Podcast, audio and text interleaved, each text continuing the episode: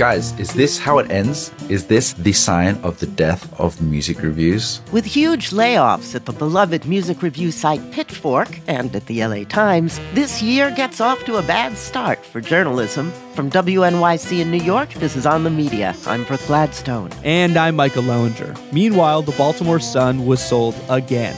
After the last sale, the hedge fund owners kept the paper's staff mostly intact in order to go head to head with a local rival. There's ego involved here, right? I mean, I'm guessing. So you're saying this was a bleep measuring contest? Yeah. The Sun's newest owner has Baltimore locals feeling less than optimistic about their paper's future. There's a tradition. In the summertime, when you go pick up a dozen crabs, you lay the newspaper on the table to crack the crabs on but I think the sun has meant more to the people of this market, of this city, than just a place to lay your crabs on. It's all coming up after this. This episode is brought to you by Progressive Insurance. Whether you love true crime or comedy, celebrity interviews or news, you call the shots on what's in your podcast queue. And guess what? Now you can call them on your auto insurance too with the Name Your Price tool from Progressive. It works just the way it sounds. You tell Progressive how much you want to pay for car insurance, and they'll show you coverage options that fit your budget. Get your quote today at progressive.com to join the over 28 million drivers who trust Progressive. Progressive Casualty Insurance Company and Affiliates. Price and coverage match limited by state law. Listener supported. WNYC Studios. From WNYC in New York, this is On the Media. I'm Brooke Gladstone. And I'm Michael Loewinger. 2024 has been very hard on the news business, and it's only January. The Baltimore Sun has now been sold to David Smith, executive chairman of Sinclair Broadcasting. Also, this week, the Los Angeles Times announced yet another round of layoffs. The Times Guild Bargaining Committee tweeting Thursday, quote, Folks, this is the big one. The Guild called for a Friday walkout, the first such action since the paper started in 1881, to protest a projected 20% staff cut, about 100 jobs. This on top of a cut of 74 positions in June. Meanwhile, Sports Illustrated just laid off most of its staff. And then there's this. Guys, is this how it ends? Is this the sign of the death of music reviews? January 17 mark the day Pitchfork is being folded in to GQ. More on that one later in the show. In recent years, billionaire owners have snapped up outlets like the Washington Post, the Boston Globe, the Atlantic, and others. But three of the top newspaper chains in the country are currently owned not by individuals or families, but by private investment firms. According to Margot Susca, assistant professor of journalism, accountability, and democracy at American University, we're currently in the private investment era of media. Private equity firms and hedge funds may function differently in the marketplace, but Susca says they have a similarly ravenous approach to buying up news outlets and selling them off for parts. Susca, author of Hedged How Private Investment Funds Helped Destroy American Newspapers and Undermine Democracy, debunks the notion that it was solely the dawn of the internet that felled local news. The loss of advertising revenue was devastating for the US newspaper industry. But in the early 2000s and in the mid 2000s, newspapers could have competed with those sites. Instead, with that pressure from private equity investors, there was very little digital innovation. Rather than compete digitally, they merged and they acquired and that put them billions of dollars in debt. You've observed that the newspaper industry isn't in crisis because its business model changed. The newspaper industry is in crisis because the business models of the powerful private investment funds behind the industry have not changed. That's right. Profit has been part of the American newspaper system as long as we've had newspapers. But profit in the name of democracy looks much different than profit made in spite of it. And what we've had from 2003 onward is a crop of investors and owners that care very little about how a newspaper functions in the community. Mm-hmm. You know, Hearst and Pulitzer were very concerned about money and they made oodles of money. But the ownership structure that we have now, it's profit with mm-hmm. no consideration for quality journalism. So, what defines the private investment era? Over harvesting, which is just a focus on extreme profit, mergers and acquisitions, and then a massive amount of debt. People are the most expensive line item in any newspaper. So it's no shock that to maximize profits, the number one thing to go out the door are bodies. You single out three investment firms for particular damage done to local news, and you give them each a moniker. First, there's Alden Global Capital. You call Alden the vulture. Well, Alden is part of Randall D. Smith's financial universe. His hedge fund was described as, quote, profiting from other people's misery mm-hmm. by trading the stock and debt of troubled companies. But Alden Global Capital gets its negative reputation really through the efforts of the Denver Post staff. In 2018, the staff rebelled and they ran a front page story devoted to how terrible conditions were at that newspaper. They had a front page color photo that showed the impact of the layoffs on what was one of the best regional newspapers in the country, and they blamed Alden Global Capital. It was revolutionary at the time, and it was a wake up call for many in the industry to say Alden is a vulture profiting off of the destruction of newspapers. How does it profit? So remember, when they buy up companies, they gain buildings, land, printing presses, assets that are worth in the tens of millions of dollars. They also profit off of what's left of ad revenue and circulation revenue. For as long as it lasts, I guess. Well, the U.S. newspaper industry gets described as this tired, dead business but publicly traded newspapers in 2020 generated $8 billion in ad revenue and another $11 billion from circulation. But the demands of shareholders for greater and greater profit meant that a profitable business simply wasn't good enough. It still had to be sold off for parts. But what you have to remember about hedge fund ownership is that you no longer have to worry about shareholders. Under hedge fund ownership, you've got just a few guys, right? So, yes, you're right. Is it a smaller pie than it was in 1999 or in 2002? Absolutely. But Alden Global Capital in 2017 made $170 million in profits. Mm-hmm. When you've got a company that's only a few people, that's a lot of money to spread around. So they're the vulture. They snapped up the Chicago Tribune, the San Jose Mercury News, the Orlando Sentinel. There's Chatham Asset Management, which you think is the least worst investment firm in the space. It bought McClatchy and the Miami Herald. And then you've got what you call the Phantom, Fortress Investment Group. Fortress bought the Gatehouse newspaper chain, that was the largest in the US, in 2005. They openly said that they had no idea what they were doing running a media company and immediately started laying people off. And they went through this whole cycle of the private investment era.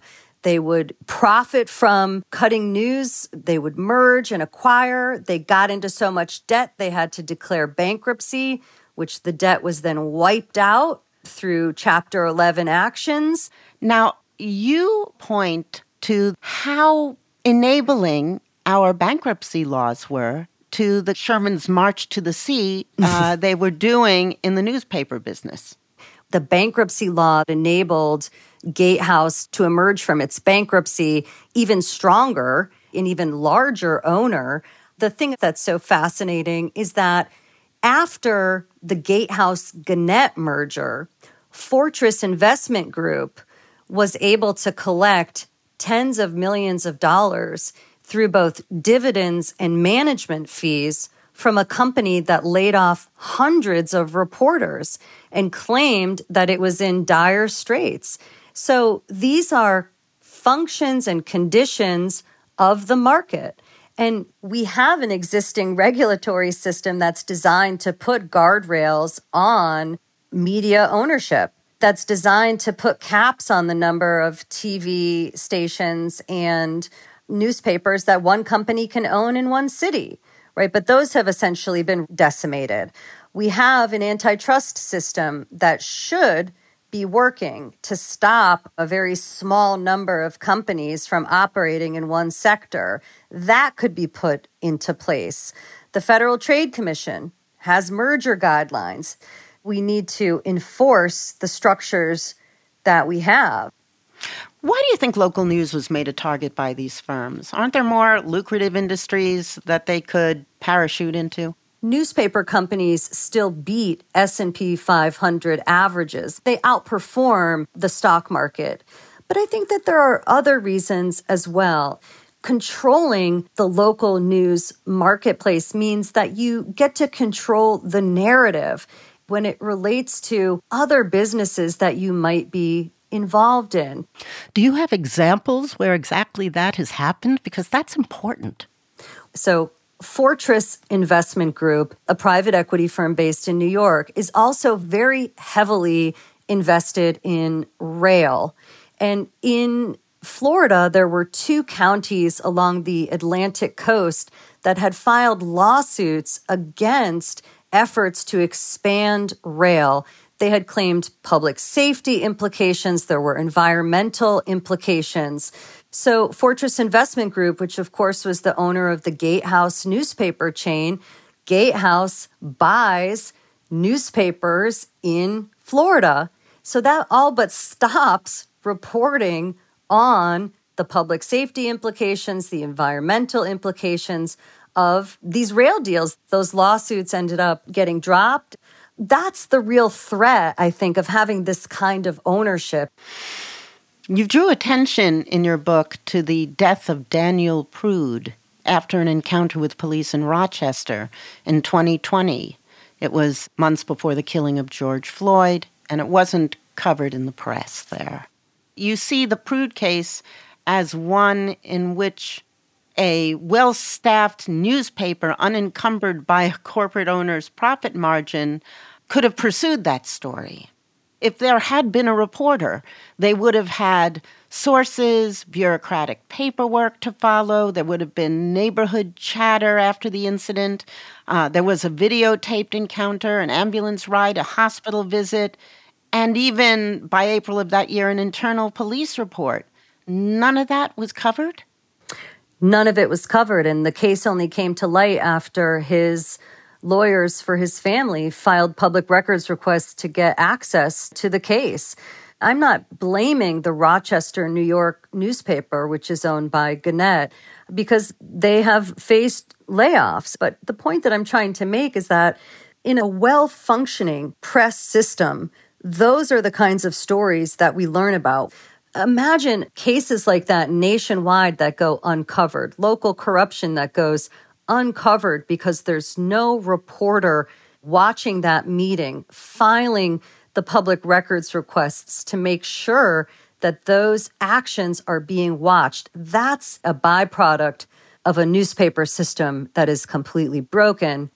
Your research has found that there is profitability in local news. However polarized people may be, they crave it. Yes. You concluded your book by saying, quote, what is clearer to me now than it was five years ago is that whatever potential exists for newspapers to investigate and to address myriad issues on behalf of society cannot exist under private investment fund control. All eras must end, meaning the private investment era what kind of era do you propose?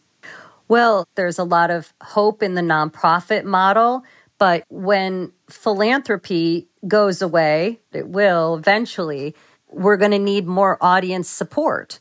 We're also going to need to address, as a country government funding to create a digital news ecosystem that supports objective civic coverage. The more I, I, study, the more I visit communities, the more I talk to citizens, the more I believe that we're going to need an expansion of a public media system that supports civic engagement because without it, we're really in dire straits. Margot, thank you very much. Thanks, Brooke. I really appreciate your time.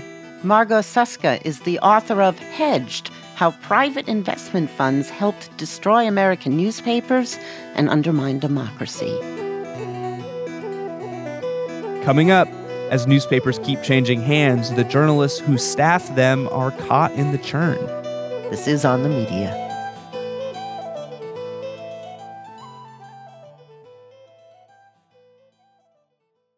On the Media is brought to you by ZBiotics Tired of wasting a day on the couch because of a few drinks the night before? ZBiotics Pre Alcohol Probiotic is here to help. ZBiotics is the world's first genetically engineered probiotic, invented by scientists to feel like your normal self the morning after drinking. ZBiotics breaks down the byproduct of alcohol, which is responsible for rough mornings after. Go to zbiotics.com slash OTM to get 15% off your first order when you use OTM at checkout. ZBiotics is backed with 100% money back guarantee, so if you're unsatisfied for any reason, they'll refund your money no questions asked. That's zbiotics.com slash OTM and use the code OTM at checkout for 15% off. On Notes from America, we have conversations with people across the country about how we can truly become the nation that we claim to be. Each week, we talk about race, our politics, education, relationships, usually all of them, because everything's connected. And you, our listeners, are at the center of those conversations. I'm Kai Wright. Join me on Notes from America, wherever you get your podcasts.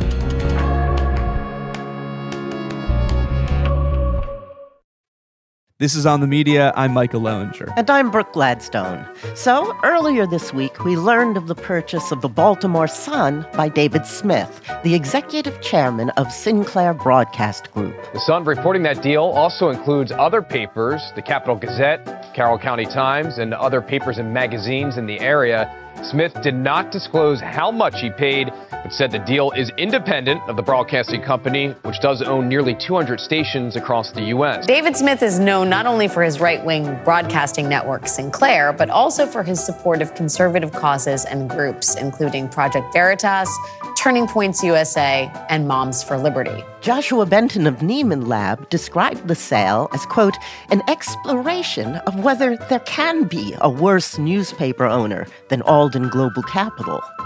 This week, Smith met with the Sun staff. Mr. Smith at one point told reporters to go make me some money. When asked about job security, Smith said, not so reassuringly, that everyone has a job today the new owner saying at a meeting of the staff that he hadn't read The Sun in 40 years and he found newspapers to be left wing rags. Milton Kent is a professor of practice in the School of Global Journalism and Communication at Morgan State University. John Oliver did a spectacular takedown a few years ago of how the word sort of came down from Sinclair headquarters, which is here in the Baltimore suburbs. The word came down that they wanted an editorial to be read verbatim on each of its stations across the country. Sinclair can sometimes dictate the content of your local newscast. And in contrast to Fox News, a clearly conservative outlet where you basically know what you're getting, with Sinclair, they are injecting Fox-worthy content into the mouths of your local news anchors. Did the FBI have a personal vendetta in pursuing the Russia investigation of President Trump's former national security advisor, Michael Flynn? Did the FBI have a personal vendetta in pursuing the Russia investigation of President Trump's former national security advisor? Advisor Michael Flynn. Did the FBI have a personal vendetta in pursuing the Russia investigation of President Trump's former national security advisor Michael Flynn? Whether they were in Baltimore, Phoenix, wherever. That's concerning. Kent started his career at the Baltimore Sun. He even won a full tuition college scholarship from the paper. You could pretty much say that I owe my career to the Baltimore Sun. After graduation, he worked there for over 20 years. What concerns me is that Sinclair seems to have been in for the city of Baltimore. One of their pet ideas is a thing called Project Baltimore, where they supposedly expose wrongdoing in the city school system. Baltimore City is the fifth most funded large school system in America. But from this investigation, we analyzed state data and we found a lot of that money is going to educate students who are labeled whereabouts unknown. But the school is still getting the money to educate that child. And it's a lot. Kent and others found that the project reporting lacked vital context and facts that would have led to a less damning conclusion. I think every school system can stand a bit of scrutiny. But in this case, it seems almost personal. And the alarm bells went off for me when I read that the new owner, David Smith, said to the, the, the staff of The Sun that he thought that Project Baltimore was an ideal model for how the Sun should operate going forward. A 2018 study by Emory's Gregory J. Martin and Josh McCrain found that stations newly bought by Sinclair cut their coverage of local politics by roughly 10% and boosted coverage of national politics by roughly 25%. A 2019 study found that Sinclair's political coverage leaned on dramatic rhetoric and partisan sources, effectively pulling viewers to the right. Apparently, these new Sinclair stations weren't responding to any pent up demand for conservative local news. On average, they lost viewers when they made these changes, but at no great cost since national news is so much cheaper to cover than local news. Because one DC based talking head can serve 100 markets, Meanwhile, research shows that when local news declines or disappears, political corruption increases along with voter apathy. Journalism professor and former Sun reporter Milton Kent fears the dominance of Sinclair's national agenda could create a devastating ripple effect. In the summertime, when you go pick up a dozen crabs, you lay the newspaper on the table to crack the crabs on, but I think the sun has meant more to the people of this market, of this, this city, than just a place to lay your crabs on. And many of us feared that Alden would shrink the paper down to a husk. I don't think any of us feared that it would be antagonistic to the city that it's supposed to serve. Well, now they do. In recent years, there's been mounting interest and investment in nonprofit media, a trend scholar Brant Houston calls the Alden effect. Consider the nonprofit Baltimore Banner, a digital news outlet launched in 2022 in response to Alden's expected pillaging of the Baltimore Sun. This week, Banner reporters covered the Sun's newest, potentially even more worrying owner, David Smith. Among them, Liz Bowie, who before joining the Banner worked for some 30 years at the Sun, starting in 1986. It was a huge, bustling newsroom with seven or eight foreign bureaus, a large Washington staff. We had eight education reporters at the time and we were considered a national publication. Later, the Tribune publishing chain, once owner of the LA Times and Newsday, among others, became the Sun's parent company. And Bowie watched as the Sun's staff shrank and shrank at the hands of the Tribune chain's new owner, private equity billionaire Sam Zell. All of the real estate associated with these venerable institutions like the Chicago Tribune and the Baltimore Sun and the Hartford Courant were sold out from under us. And we had to then pay rent to the company. And that money didn't go into supporting the journalism. By the time 2018 rolled around, there were only about 70 journalists left in the newsroom from about 450. And so it was a much shrunken enterprise. Still, the Baltimore Sun produced great reporting. Bowie was part of the Sun team that won a Pulitzer in 2020, about the same time that Alden came a callin'. Bowie launched a movement with her union to halt the Sun sale to the hedge fund called Save Our Sun. I think everybody in the Sun newsroom was terrified when we heard that Alden was buying up the stock. And I had been speaking over the years with some of the leaders of local foundations who were interested in buying the Sun, as well as Ted Venetoulis. a former politician who had a great deal of interest in the media. I called them all and I said, This is my 911 call. If you guys are really serious about trying to save the paper, you have to do it now because this is who's trying to buy us. And we started to meet in the early morning in a downtown hotel in secret. We started Save Our Sun. And mm-hmm. by May, we had collected about 6,000 signatures. And we sent the petition to the Tribune board and asked them to please vote against Alden. There was a strong local interest in bringing the ownership of the paper back to the city. And of course, they ignored us, but it alerted many people in the community to what was happening. Enter the local hotel entrepreneur and philanthropist who fought for the ownership of the Sun. He tried to purchase the paper as well as the Tribune, the parent company. Stewart Bainum is a hotelier and former politician. And he began calling people all over the country and saying, How do you run a newspaper? How do you make local news sustainable? And he then said, Okay, I'm in, and began negotiating for the sale of the Baltimore Sun. They offered too high a price, and he decided that instead of buying the Sun, he'd buy the Sun's parent company. Right, just for the Sun, and then sell off the other papers to local owners in those cities mm-hmm. who might be interested.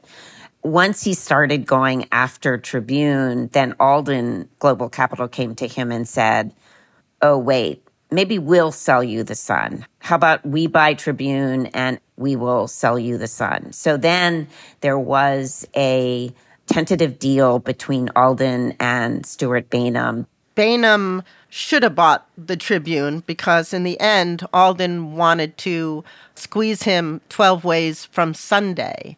Alden prevailed. Then Stewart began to think about starting his own publication and he began hiring people he eventually hired Kimi Yoshino, managing editor at the Los Angeles Times, to run the operation in the fall of 2021. And thus, the Baltimore Banner was born, where you are now a reporter. You've been there since the beginning, as have many of your colleagues from The Sun.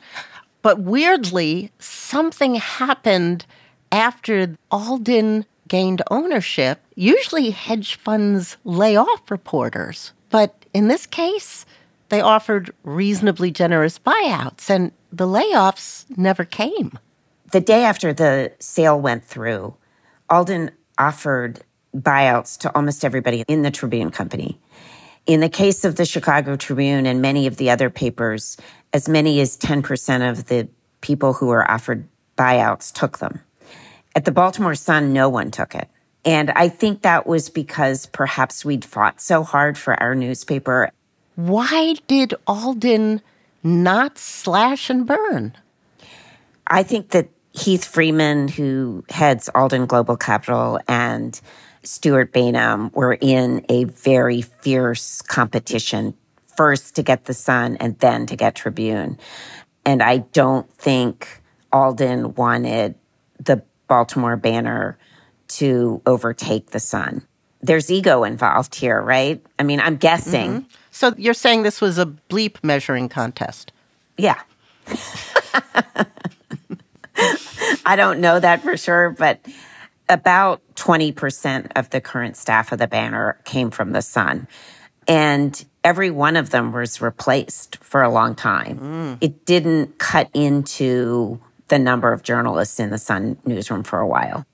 Recently, the Sun and the Banner were engaged in an old style competition for a story involving the Catholic Church.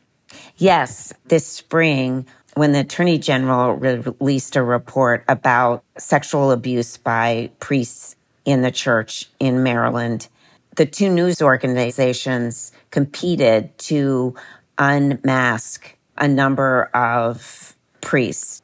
Their names had been redacted. And what happened was the Sun did half of them and the banner did the other half. And so the community benefited from all of this competition, this rise in the number of reporters. what is really wonderful is the Baltimore Banner has really added a lot of reporters to the media ecosystem in Maryland. And so what you have now is 76 more reporters who are writing different stories, who are writing the same story as The Sun, competing with them. That means that readers will get their news faster, that the reporters on beats that are competitive will be more aggressive, working way harder because they don't want to get beaten. That story alone told us what happens when you have good competition and so many more reporters in one city looking at things and looking under rocks. Now, the Sun has been purchased from Alden by David Smith, executive chairman of Sinclair. Tell me what you know about Smith and his company Sinclair. You and your colleagues at the Banner have been reporting on this. We know that Smith owns 200 television stations, um, including a Fox station in our area. Many of those stations have a very conservative slant. I think he will insist that there be a more conservative view in his newspaper. Smith and his stations have been accused of leaning too far and have run afoul of federal regulators. They once racked up a record breaking $48 million in FCC fines for deceptive practices during an attempted merger with Tribune. Jared Kushner said in 2016 that the Trump campaign would provide Sinclair stations with extensive access to Trump in exchange for friendly coverage that did not include fact checking. Smith told Trump in a 2016 meeting, We are here to deliver your message. We don't know what's going to happen yet with the Baltimore Sun. We don't know how far he will go in interfering in the news gathering. David Smith has bought the Sun independent of Sinclair. So Sinclair does not own the Sun. That is true. But in the past, haven't they worked together to promote each other's material? Yes, they have. And I think we know that he has a record of doing journalism in Baltimore that I believe does not have context. I've seen journalists working for Fox 45 who leave out very pertinent facts when they report a story they often end up being inaccurate in the sense they don't give readers a whole picture of what's actually happening. If the Sun did become more like Fox 45, Sinclair's station, how would that alter the media landscape in Maryland? How would it affect how reporters at the Banner do their work?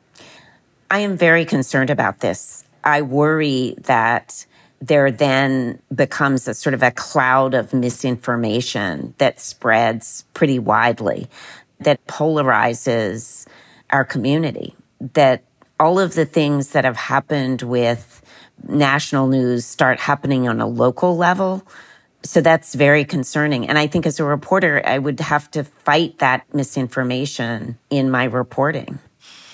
That does seem to be part of the job these days. Is the goodwill of very rich individuals the best hope for local journalism? To some degree, I think it is. Stewart Bainum has definitely given us a big runway, but his philanthropy will end at some point. So I think you may need a substantial amount of philanthropy to get you off the ground.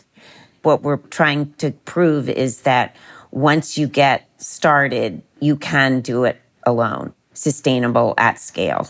Stewart Bainum said you have to create a large enough organization that the journalism is so compelling that subscribers agree to support it. So, what we are trying to prove is that if you create a big newsroom and a good product, that there's support out there in communities across the nation to sustain it. It makes me feel so hopeful. There's actually still state house coverage in the city of Baltimore. It's missing in so many other cities across the country. Yeah, I have spent a long time in journalism now. I've I've been a newspaper reporter forever, it seems. And I have never been more excited or committed to what I've been doing. I poured every ounce of myself into trying to save the Baltimore Sun from a hedge fund owner. And it was an emotional roller coaster that I will never forget. But I am also so hopeful right now. I go to work really excited every day, thinking that we may actually make this work. It's been one of the most joyful times in my life. Liz, thank you so much. Take care. Liz Bowie is an education reporter for the Baltimore Banner. Coming up, the music criticism business is on the chopping block. This is On the Media.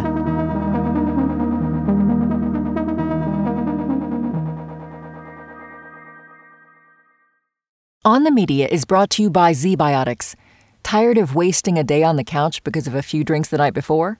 ZBiotics pre alcohol probiotic is here to help. ZBiotics is the world's first genetically engineered probiotic invented by scientists to feel like your normal self the morning after drinking. ZBiotics breaks down the byproduct of alcohol, which is responsible for rough mornings after.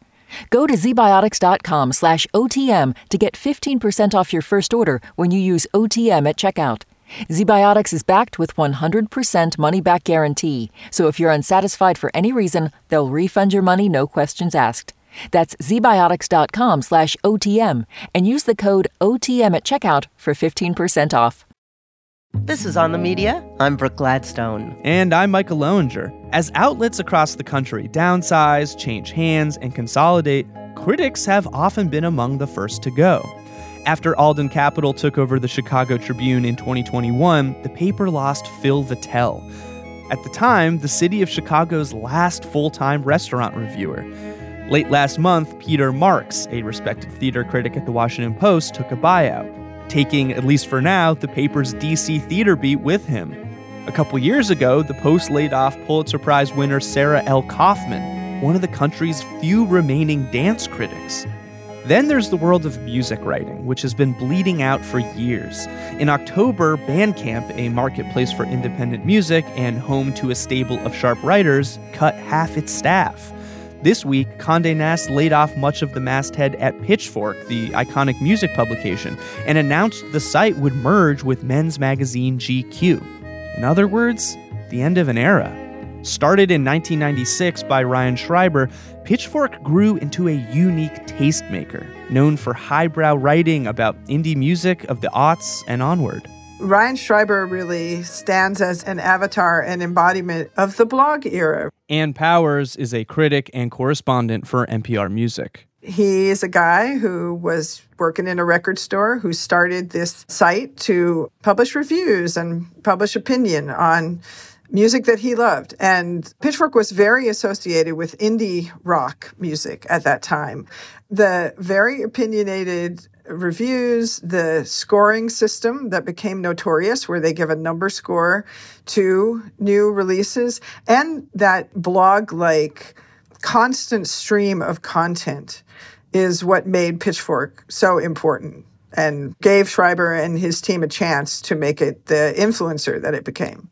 Yeah, and tell me a little bit about some of the bands and genres that were elevated because of Pitchfork, or at least were the favorites of the cast of writers in its heyday. Well, Micah, I'm curious, what bands do you associate with Pitchfork? I bet you're a Pitchfork reader. I was a big Pitchfork reader when I was in high school mm-hmm. and in college. The bands I associated with it were Spoon mm-hmm. or Phoenix or yep. Radiohead, Broken Animal Social Collective. Scene. Yeah, Broken Social Scene. Yep. Arcade Fire would be another yep. one. These are really the leading quote unquote indie rock bands of the late 2000s and early 2010s, coming out of the indie rock tradition that in previous generations had given us bands ranging from REM to Nirvana. So, mm-hmm. really, Pitchfork was the 21st century flag bearer for the kind of music that Rolling Stone would have covered in the 60s and 70s and Spin magazine would have covered in the 80s and 90s. Pitchfork's strong association with that kind of music in the early 2000s is what made it such a potent brand and gave it that foothold that allowed it to truly show its influence. Yeah, and to put even just a finer point on it, there was a 2006 piece in Wired titled The Pitchfork Effect. Right. That described the make or break power it had over that era of bands. Yeah, let's put this in the historical context of music magazines. Going back even before the rock era, in the jazz world, for example, you had Downbeat. Its annual polls, its reviews, its articles had that similar effect on the jazz world. I want to ask you, though, about the style of writing, the voice, Right. because it wasn't just their curation, it was something else about how they wrote. Can you describe it? Well, the basic unit of Pitchfork is the album review. And what is an album review? Uh, This is a philosophical question, Micah. what is an album review, Ann? well, it can be something as small and simple as a little blurb that says, hey, you're going to like this. Or it can be as long as a couple thousand words and really become an essay that considers music in many different contexts. Or possibly it could be a vehicle for personal expression, for memoir, for expressing ideas from a very opinionated place. And I think one of the things that makes Pitchfork so important is that Schreiber and then the other editors there have allowed writers to really develop a voice And sometimes that voice was mean. yes. Negative reviews. They're kind of like the Thor's hammer of Pitchfork. you know, writers there and the editors there would wield those negative reviews as a way of proving their influence and a mm. way of generating discussion. Some memorable ones that I've seen writers bring back up in the recent days was its review of Shine On, Yeah. the, the Jet album Yeah. from 2006. This is like a meme, basically. Here's this Australian pop rock band that, you know, is on MTV, has kind of generated a lot of buzz in the US. Pitchfork gives their album a zero. And the review has no text. It's just an embedded YouTube video of a monkey peeing into its own mouth. Right. Which is funny, but like, is that criticism? I mean, again, I think we think of Pitchfork as inventing these forms, but if you go back and look at old issues of Rolling Stone from like the 60s and the 70s, they were equally irreverent. This is a side of criticism that's existed since criticism has existed. Some of those zero out of 10 reviews haven't aged so well. Matt LeMay had given Liz Phair's 2003 self titled album a zero. At the time, he, I think, was maybe 18 or 19, and he didn't like that Liz Phair, who was an indie musician, had come out with a more pop radio friendly album. Right. But then in 2019, LeMay returned to his review and described it as condescending and cringy. He tweeted, quote, the idea that indie rock and radio pop are both cultural constructs, language to play with, masks for an artist to try on. Yeah, I certainly didn't get that. Liz Phair did get that way before many of us did. Well, kudos to Matt LeMay for engaging in some very constructive self criticism, and kudos to Pitchfork, because I think one of the best things that Pitchfork has done in recent years, and under the guidance of Puja Patel, the editor in chief who was recently let go as part of these layoffs, is they have revisited old reviews. They have created a whole feature that allowed for them to review records they'd ignored from genres they weren't as interested in. This self examination and confrontation with the limits and problems of the pitchfork approach to me that is one of the most inspiring aspects of what's been happening in music writing in the past decade or so. We have a much more diverse field of music writers now. Many more women many more people of color many more lgbtqia people writing about music and that diversity has totally changed what we do. And I think it's great. And Pitchfork has been a huge part of that. Yeah, and you've mentioned that as the publication's aperture has expanded, they now cover a much more varied range of musicians. Like, how, how has that affected the editorial experience, you think? Yeah. Pitchfork covers pop, but they mostly cover pop and very mainstream artists in their news section. Yes, they will review a Taylor Swift record, for example, and certainly a Beyonce record, as any of us would. They are also covering, you know, very obscure electronic music, avant garde jazz or avant garde classical music or Americana music. And I think it's that diversity that makes the reviews section particularly so valuable because it is like going into a great huge record store where you could happen upon something you didn't expect. And let's be real, there's so much more to music than the cool new bunch of dudes in tight pants or whatever. And playing playing some growling guitars. Yeah, I mean, look, I love that stuff, but I think it's great that Pitchfork grew up and so many of my favorite writers who come through Pitchfork in recent years, they're diversifying the field and that to me is so crucial not everyone has been on board with the changes at the site. Writing in The Guardian this week, Laura Snapes responded to critics of Pitchfork who have, quote, lamented Pitchfork's poptimist shift over the past decade. Poptimist. what is she referring to there? Well, I'm glad you brought up that term, Micah, because it's one that drives me crazy. So the word poptimism originated in response to an essay that Kelefa Sanneh wrote in the New York Times called The Rap Against Rockism. And Kelefa's criticism of the world of music writing was that it was dominated by straight white men who like guitar based rock music made by straight white men, and that this had created a hierarchy within the music industry. But quickly, this critique created a space for some of us to say, hey, let's also take mainstream pop music seriously. Let's take mm. dance music seriously. Let's take these fields that happen to be dominated by African American artists, by women. Let's make a space for that. Carl Wilson also wrote a really important book it was about Celine Dion, but it was really about like how our tastes form. Oh, yes. This is a journey to the end of taste. Is that what it is? Yeah. It's a fascinating premise. He basically says Celine Dion, one of the best selling artists of our time. I hate her music. Right. Why? and you know, he was saying, okay, from my standpoint as a fan of indie rock, as a white guy, etc., what am I bringing to the table when I listen to a Celine Dion record? Why do I think this is quote unquote bad music? Why do so many other people think it's great music? And that's the essence of what the Poptimist Project really was. It was not to promote mainstream music. It was to take seriously music that is very popular, music that rock critics scorned historically. I think Pitchfork's evolution from a site that sort of embodied that scorn to one that was fighting against it was one of the most beautiful things that's happened in media in the past few decades. And it's been interesting to see uh, the evolution of Pitchfork land between all of these competing interests. I'm thinking of the 2020 review of Taylor Swift's surprise indie folk album, Folklore, mm-hmm. um, written by Jillian Mapes, who wrote a pretty positive review of the album, but ultimately the site only gave the album an eight. Right. And she was sent death threats, constant harassment online. And, you know, Jill was one of the people who was laid off this week. A terrible loss to the publication. And some fans were attacking her even now. What can I say? I've gone through this myself. I published a piece on Lana Del Rey on one of her albums that insufficiently praised her or that she misunderstood. And I went through a lot of online harassment for years, I have to say, after that review.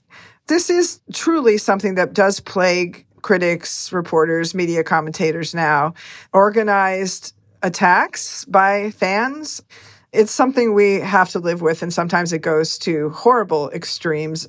But that's a separate issue, in my view, than whether or not poptimism is a valuable or even sustainable way of doing criticism.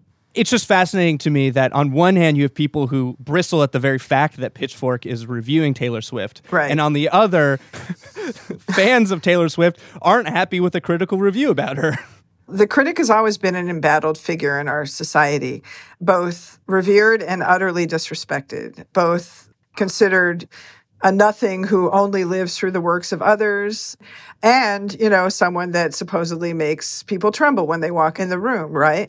In a strange way, the critic is in a parallel relationship with the musician who also is revered and scorned in our society, you know?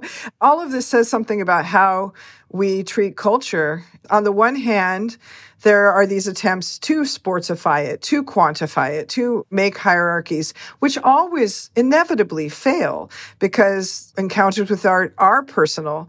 But on the other hand, there is such a thing as aesthetic judgment there is some value in saying Stevie Wonder is one of the greatest artists who ever lived. And this is why, because he could write amazing melodies because he was one of the most technologically advanced musicians of his time, because he was both funky and sweet and cutting in his greatest songs all at the same time. But that's an aesthetic judgment as well as a personal one. And I think that that combination of stepping back and being close at the same time it's a complicated way to talk about culture and it can be upsetting to some honestly, just hearing you speak right now makes the case for why cultural criticism needs to exist. Well, thank you.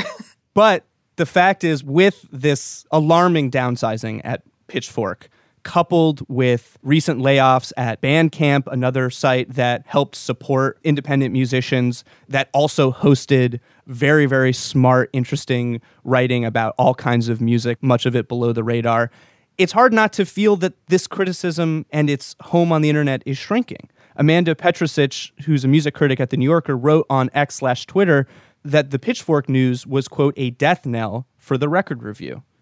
Is this the end of music reviews as we understand it?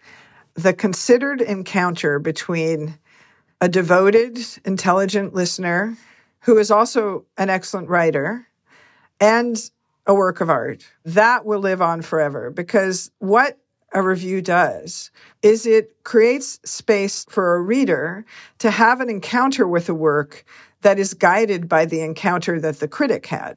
And it guides you into a wider understanding. Maybe it's going to make you think about how the boygenius record reflects attitudes about friendship in the 21st century. Maybe the reviewer can point out something that was just on the tip of your own tongue. Then you have that aha moment. And that's what the beauty is of a review is walking into the space of appreciating and loving art with a kind and thoughtful guide. And maybe maybe maybe a kind of cruel guide who can say, yeah, this is BS, you know. But that role, I think we still want. What form it takes as media changes, I can't predict. But I still think people want that time and space to think and feel with another person who also loves the art they love. And thanks so much. It was great talking to you. Ann Powers is a critic and correspondent for NPR Music. She's the author of several books, including the forthcoming biography, Traveling on the Path of Joni Mitchell, which comes out in June.